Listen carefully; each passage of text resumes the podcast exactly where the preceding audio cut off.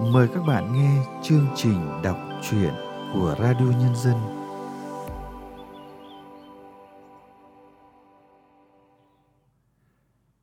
Thưa các bạn, nhà văn Tống Ngọc Hân là cái tên quen thuộc đối với kênh Radio Nhân Dân.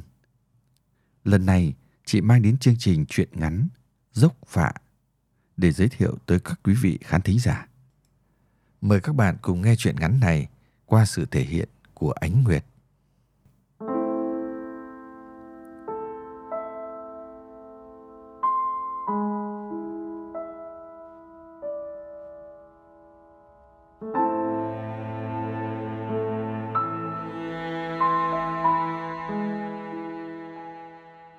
Đường vào bản Phạ của người Mông Hoa là một cái dốc cao lừng lững. Cái dốc cũng được gọi là dốc Phạ. Đứng bên kia sông nhìn sang, dốc Phạ như mũi tên bằng vàng đang vút vào mây trời. Cánh cung là dải núi đá vôi đồ sộ, cổ kính. Còn dốc không dài, nhưng dựng đứng. Đứng trên đỉnh dốc nhìn xuống, dòng sông xanh như dải thắt lưng thiếu nữ hong trên cành cây, lẫn vào màu xanh ngút ngàn của lúa ngô đôi bờ. Ban đầu, thầy cô giáo trẻ được cử vào Phạ xóa mù cho đồng bào, ai cũng lắc đầu e ngại. Cán bộ dân số kế hoạch cũng trùng trình đợi ngày nắng giáo. Chẳng thế mà bản có hơn năm chục nóc nhà thì cũng có đến năm trăm khẩu.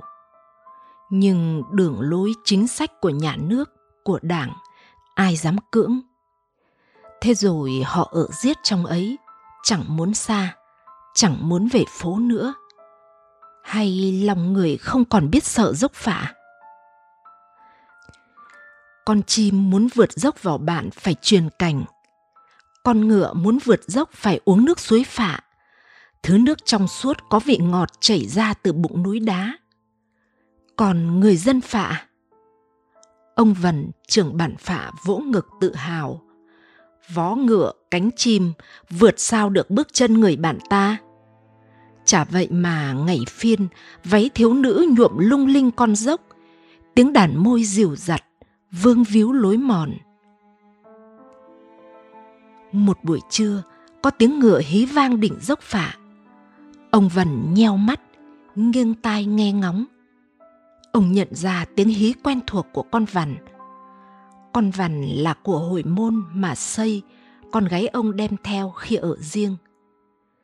Ông Vằn tuổi sáu mươi, nước da nâu sậm, đôi chân rắn chắc, dáng người vạm vỡ. Ông nội ông Vằn là người Mông đầu tiên đưa nhát dao khai phá đất Phạ. Ông Vằn có hai người vợ, cả thầy tám đứa con. Xây là đứa con cả của bà sau, dưới nó còn một em trai, một em gái. Đứa em trai học trường thiếu sinh quân trên tỉnh, đứa gái làm bí thư đoàn xã nhà. Con Vằn hôm nay hí lạ lắm. Ông Vằn bỏ cung lúa giống đang vò dở, đi nhanh về phía dốc Phạ. Thấy ông, con ngựa ngoan ngoãn quỳ xuống. Ông Vằn đưa tay đỡ đứa con gái. Người nó còn ấm mềm mà sao hai bàn chân nó đã cứng lạnh thế này? Ông đưa tay sờ mũi con gái. Ngón tay ông đờ ra, không nắm lại được.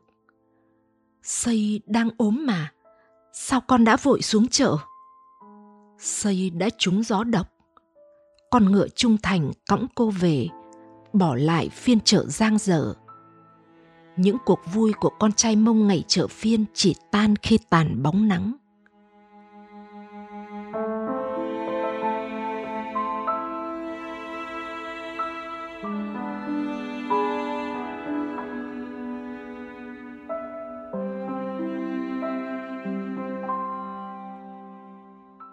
Năm năm trước, khi ly vừa hết hạn ở rể, ông Vần bảo các con gắng mà ăn nên làm ra, rồi sẽ có tất cả. Chỉ sau một mùa rẫy, căn nhà xinh xắn của vợ chồng Xây đã gọn gàng giữa đỉnh đồi lộc, tường đất đỏ vững chãi, mái tranh mát mẻ. Hai đứa con, một trai một gái lần lượt chào đời. Vợ cả ông là một phụ nữ hơn ông sáu tuổi. Đấy là chuyện thường tình ở bản này Khi thời ấy, người ta cưới con dâu về là cưới người làm. Ông thương người vợ già của mình như chiều thương bóng nắng. Vợ hai của ông là người kém ông sáu tuổi. Người phụ nữ này do vợ ông đưa về. Bà ấy nói với ông thế này: bố mẹ nó bị dịch bệnh chết hết cả rồi. Nhà mình hãy thương lấy nó. Ông lại thương nốt cái người em họ xa của vợ. Để rồi cứ mỗi dịp đi qua trường học của bọn trẻ con, nghe chúng ê a đánh vần, ông thấy sướng cả tai. Đầu hai thứ tóc, ông mới đọc sơ sơ cái báo Đảng, Nhà nước. Thế mà ông vẫn được bà con tin tưởng bầu làm trưởng bản. Ông cũng chẳng ngờ có cái ngày bản phạ của ông mở mày mở mặt thế. Có trường học, dù bé tí thôi, cho bọn trẻ con học chữ. Ông cũng hân hoan mang cái chữ về dạy cho hai bà vợ. Bà hai còn sâu kim, bà cả thì phải đeo kính mới nhặt được thóc. Phải học, mờ mắt cũng phải học, da cũng phải học. Giờ này cả hai bà đã biết viết cái tên mình, tên người thân, tên núi, tên bản.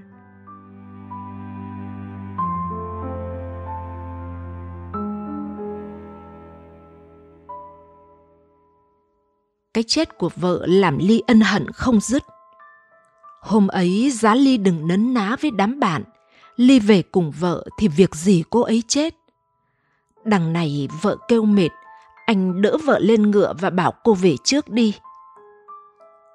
Hai đứa trẻ con lơ ngơ, lem luốc sục sạo khắp ba gian nhà, khắp ruộng ngô tìm mẹ. Mệt quá, chúng ngủ vật trên đám cây ngô, tay còn bám vào nắm lá. Đàn lợn bị bỏ đói tự tìm cám ăn.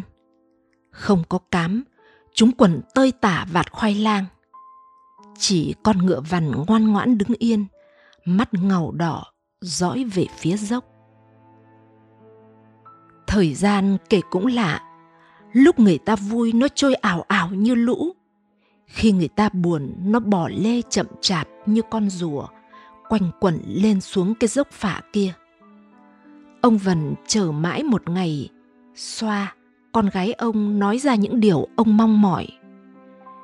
Điều này đâu chỉ nghĩ ba ngày bảy đêm là xong. Điều này ông nung nấu trong bụng đã ba năm rồi. Nghe bố gợi ý, con Xoa tức thì phản đối. Bố trả lại bạc, lại trâu cho nhà anh rể là xong. Ông Vần nhìn đứa con gái bướng bỉnh mà bất lực. Nó xinh đẹp giống mẹ, giống chị xây nó, nhưng nó thông minh và cứng cỏi hơn nhiều. Nhưng dù thông minh mấy, nó cũng chưa nghĩ ra được một điều. Trả lại bạc trâu cho nhà Ly thì dễ thôi, nhưng đêm đến tiếng cười, sự che chở cho những đứa trẻ mồ côi mới khó.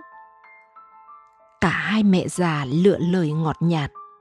Xoa vùng lên như con ngựa không thích kéo cày trên ruộng lạ. Xoa đứng trước mặt anh rể, vừa thở vừa nói: ngày chợ, con gái đầy phố, anh ưng đứa nào tôi đem ngựa bắt về. Đừng vô ích nài nỉ tôi. Ly cúi mặt ngượng ngùng trước cô em vợ đanh đá. Ông Vần xoay cách khác, nói chuyện xa xôi: mày xem bên kia núi, bản của người Tây ý, lão bội làm đến trưởng ban văn hóa xã, có tới một dâu hai rể rồi, có dám bỏ cái tập tục đâu. Mẹ vợ sắp sang sông rồi, lão ấy vội vàng làm lễ cưới. Cả bản gọi bà rể với ông rể đấy gì. Xoa nín lặng. Không phải cô thấm lời bố, mà cô đang nghĩ xa nghĩ xôi. Tin lành đồn xa, tin dữ đồn xa. Ngọn gió qua dốc Phạ, qua dãy núi đá vôi, qua sông nói với Vương rằng cô con gái xinh như hoa của ông trưởng bản Phạ sắp sửa lấy anh rể. Vương choáng váng. Trong tim anh nguyên vẹn tiếng cười giòn tan của người yêu. Như con ngựa đang tự do nước đại bị ghìm cương, Vương chợt hiểu ra thân phận mình. Nhà Vương nghèo lắm, có Vương là lớn hơn cả. Bốn đứa em phía sau lăn lóc hết xó rừng này, hốc núi kia kiếm sống đỡ mẹ. Có dạo mất mùa, ngô không đủ ăn. Bố Vương chết vì bị con khỉ điên trên rừng cắn. Nhiều lần mẹ Vương năn nỉ Vương bắt vợ về để đỡ đần. Nhưng phải nỗi trời cho cái bụng anh sáng láng, ham học chữ. Thay vì ba năm xin ở rể bên Phạ, anh đã đi học theo chỉ tiêu của xã. Lần đầu tiên ở lớp học, gặp Xoa, anh đã mơ có được Xoa rồi. Nhưng anh không thể cướp Xoa về, cũng không biết vay tiền đâu mà cưới Xoa. Và các em của anh nữa, anh lấy vợ rồi, ai sẽ lo cho chúng? Hay chúng phải bỏ học giữa chừng khi mẹ anh luôn đau ốm?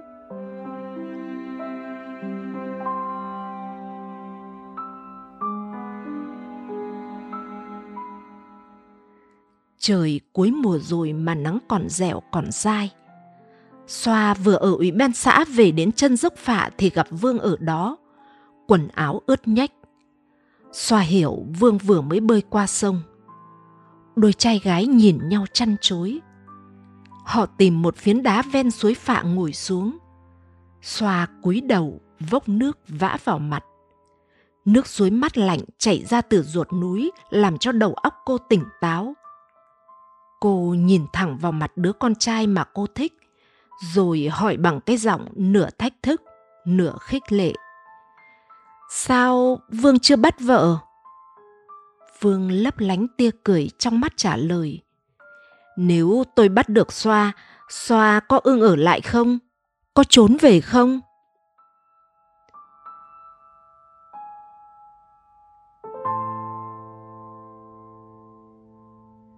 Bà Vần trẻ ngồi xuống, bỏ thêm củi vào bếp, ấm nước sôi phì phì mãn nguyện. Bà khẽ khàng.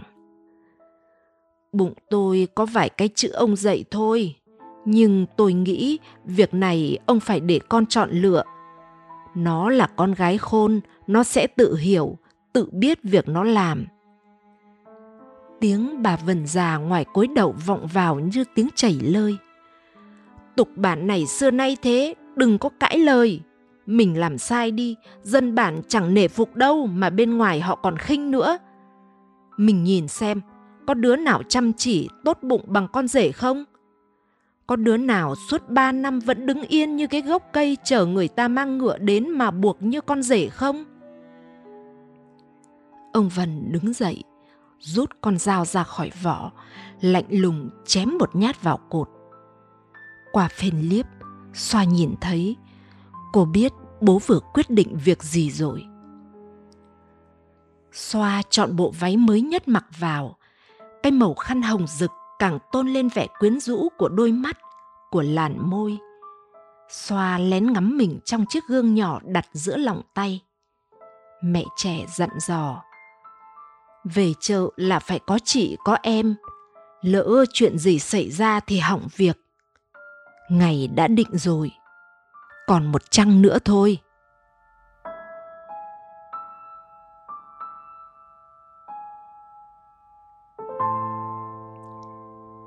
Con gái bản Phạ đẹp, hay lam hay làm, nên đắt chồng lắm. Các cô nắm tay nhau rung răng, vừa đi vừa hát.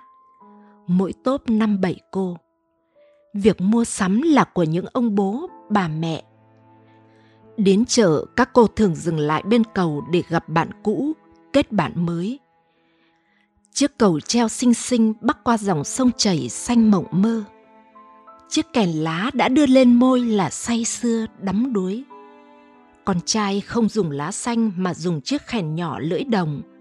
Dù mưa, dù nắng, góc của lứa đôi luôn dợp ô và rộn rã tiếng khèn. Xoa như bông hoa vừa đẹp vừa thơm nổi bật giữa rừng hoa thiếu nữ. Cô không hát, không thổi kèn. Cô lâng lâng chờ đợi. Nắng đã lên cao, bầy ngựa chồn vó hí vang trời. Xoa nhìn theo tốp những cô gái dao đỏ dập dìu xuống thuyền. cả chiếc thuyền đỏ rực như chở đầy hoa. Xoa nhìn theo những người con gái tẩy chân đất nhí nhảnh cười đùa. Xoa thấy háo hức lạ lạ. Chợt một bàn tay con gái mềm mại nắm lấy tay Xoa và giọng nói cất lên rất nhẹ. Về thăm nhà Vương nhé em.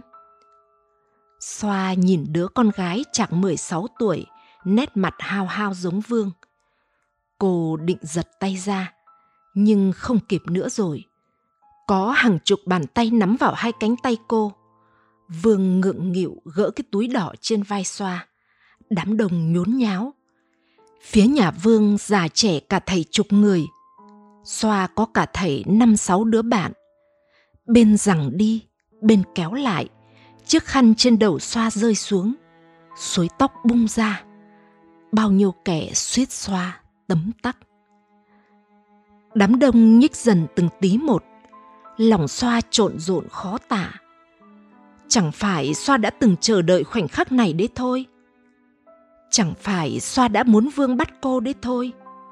Chứ đợi Vương đem tiền đến hỏi cô thì bao giờ mới có. Đám đông ra đến giữa cầu treo. Trong lòng Xoa thoáng bối rối những cân nhắc. Một nửa thuộc về những khao khát lứa đôi, dù phía ấy toàn những người xa lạ. Một nửa thuộc về những người bạn nhễ nhại mồ hôi và thể diện của dòng họ Vàng, của bố cô, của bạn Phạ. Gần hết cây cầu, một vài bạn cô buông tay. Chúng nó thương nhau lâu rồi, cho lấy nhau thôi. Có đứa lại nói, ông Vần sẽ giết nó.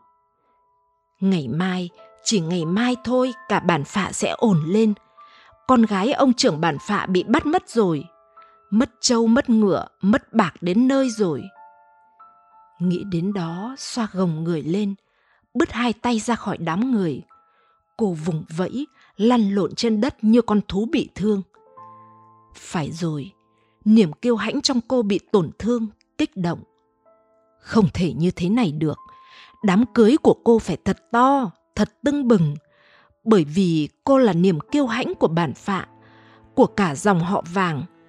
Cô không thể để Vương dễ dàng bắt cô đi như thế này. Gia đình cô đã mở cửa cho Vương đến ở rể. Cánh cửa đã mở suốt ba năm. Và mới đây, cha cô đã khép lại rồi. Cô không thể lấy Ly. Dù đó là người đàn ông một thời cô ao ước, thì cũng không thể về làm vợ Vương như thế này được.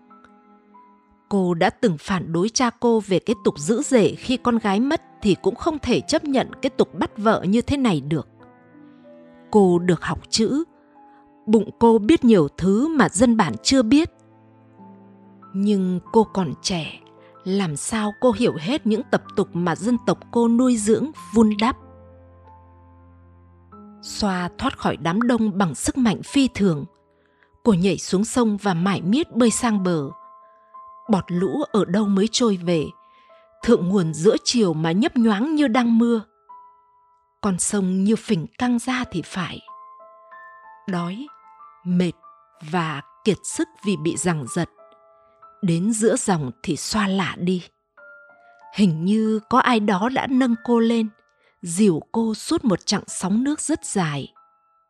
Mở mắt, cô thấy mình nằm trên bãi cỏ khô. Chỉ có thể là Vương thôi. Vương đã cứu cô. Lòng cô dấy lên niềm ân hận. Cô nhắm mắt lại, để mặc hai dòng nước mắt chua xót ngổn ngang bỏ xuống hai má. Một bàn tay chai sần lướt qua dòng nước mắt ấy, chạm vào má cô. Cô vội ngồi dậy, mở mắt. Ly đang nhìn cô. Giọng anh mừng rỡ. Sao cô dại thế? Xoa đảnh hành. Ông trời cho tôi sống thì tôi được sống. Bảo tôi chết thì tôi chết. Ông trời còn muốn tôi sống, nên anh không cứu tôi sẽ có người khác cứu tôi. Xoa búi tóc qua loa rồi đứng dậy đi về. Mẹ trẻ đi lại sốt ruột ngoài sân. Nhác thấy bóng Xoa về thì mừng lắm, nhưng giận dỗi. Sao không để cho người ta bắt đi? Đã mấy lần bị bắt hột, Nhưng đây là lần đầu tiên Xoa trở về với nỗi buồn. Cô khóc. Trời đã tắt nắng từ bao giờ. Xoa vẫn ngồi bên thềm. Mẹ già bảo, sao chưa đi tắm cho tụi trẻ? Xoa lau nước mắt đi về phía đồi lộc. Cô vừa lên đến sân, hai đứa trẻ đã ùa ra mếu máo. Xoa quỳ xuống, vòng tay ôm chúng vào lòng. Con bé lớn kéo váy lau nước mắt cho Xoa. Thằng bé em thì đưa cả hai bàn tay bé xíu vuốt mái tóc rối bời của Xoa.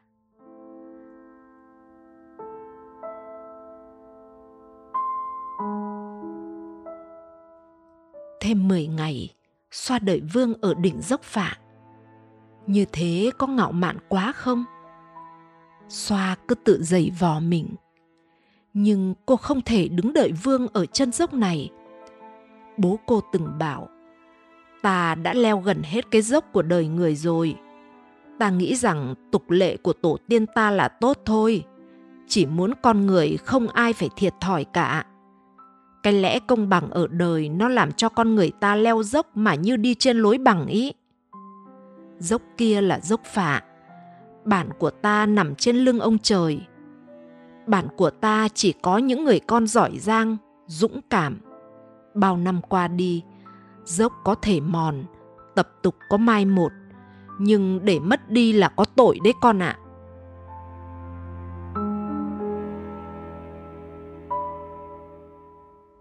Ngày thứ mười một, Vương chống mảng sang sông. Xoa ngẩng mặt hỏi, Vương giận tôi à? Vương cúi đầu nghẹn ngào. Tôi không cưới được em. Tôi cũng không bắt được em. Em cũng không thể chờ tôi mãi được. Tôi không xứng đáng để em chờ đợi. Xoa đứng trên đỉnh Dốc Phạ nhìn theo bóng người con trai đang khuất vào màu xanh bạt ngàn ngô lúa ven sông. Chỉ còn Xoa với con dốc vắng vẻ. Cái nghèo không có lỗi. Vương không có lỗi. Niềm kiêu hãnh không có lỗi. Còn tập tục của dân tộc cô thì sao? Cô luôn tự hào về dân tộc cô, về dòng họ vàng. Sách vở bảo cô rằng hủ tục cần xóa bỏ hoặc thay đổi. Nhưng cô thấy Ly muốn lấy cô về làm mẹ cho con mình cũng không có gì là sai. Chị Xây của cô từng đã rất hạnh phúc đấy thôi. Và Vương sẽ không quay lại nữa. Trai Mông thường không nuốt lời. Trời tắt nắng, sương lung linh huyền ảo lăn trên dốc. Những đàn chim đan cánh vào nhau trao tìm tổ ấm. Xoa bỗng nhớ đến những đứa trẻ mang trong mình dòng máu của cô. Những khuôn mặt nhỏ nhem, ướt át. Cô phải về để tắm cho chúng. Trời đã tối rồi.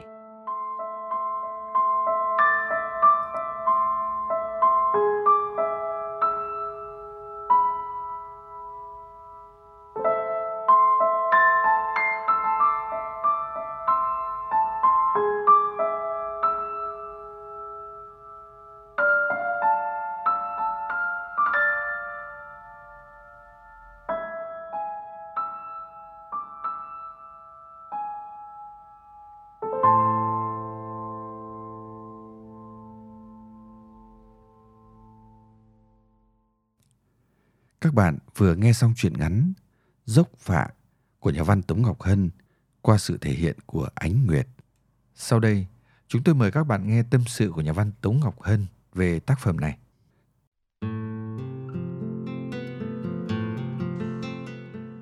Dốc Phạ là truyện ngắn tôi viết vào năm hai nghìn không trăm lẻ bảy, là một trong những truyện ngắn mà viết về đề tài vùng cao. Bản thân tôi cũng rất là thích. Chuyện kể về những cái tục lệ có từ rất lâu đời mà bây giờ vẫn diễn ra trong hiện tại của đồng bào Mông Hoa, tỉnh Lào Cai. Dốc Phạ là một con dốc cửa ngõ của bản Phạ, một địa danh có thật của huyện Bảo Yên, nơi tôi có một thời gian dài gắn bó.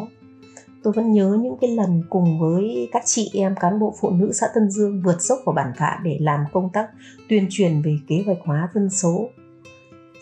Gần như ở Phạ thì một trăm phần trăm đồng bào Mông sinh sống, không không không có xen lẫn vào đó những cái dân tộc khác. Và như bao nhiêu bản làng của Lào Cai trong những năm một nghìn chín trăm chín mươi chín, một nghìn chín trăm chín mươi tám, bản Phạ chưa có điện, đường đi lại là đường mòn, đường nhỏ. Những cái ngôi trường học cho trẻ con thì còn rất là sơ sài và bé xíu ra. Phụ nữ Mông lớn tuổi thì không biết tính kinh, dù bản Phạ chỉ cách Hố Giàng chưa đầy mười ki lô mét đường chim bay. Bản Phạ khi ấy thì đông trẻ con vô cùng, nhà nào cũng có năm sáu đứa. Và tôi vẫn còn thấy những cái có những cái gia đình mà ba bốn thế hệ ở chung, và có những người đàn ông thì có nhiều hơn một vợ. Khi ấy thì tôi còn rất trẻ và lấy làm ngạc nhiên trước những cái nét văn hóa khá là độc đáo của đồng bào.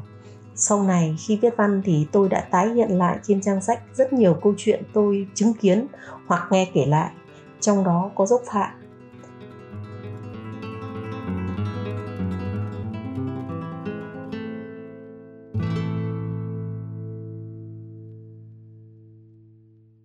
Chương trình đọc truyện của Radio Nhân Dân hôm nay xin được tạm dừng tại đây. Hẹn gặp lại các bạn vào chương trình sau. Thân ái, chào tạm biệt các bạn.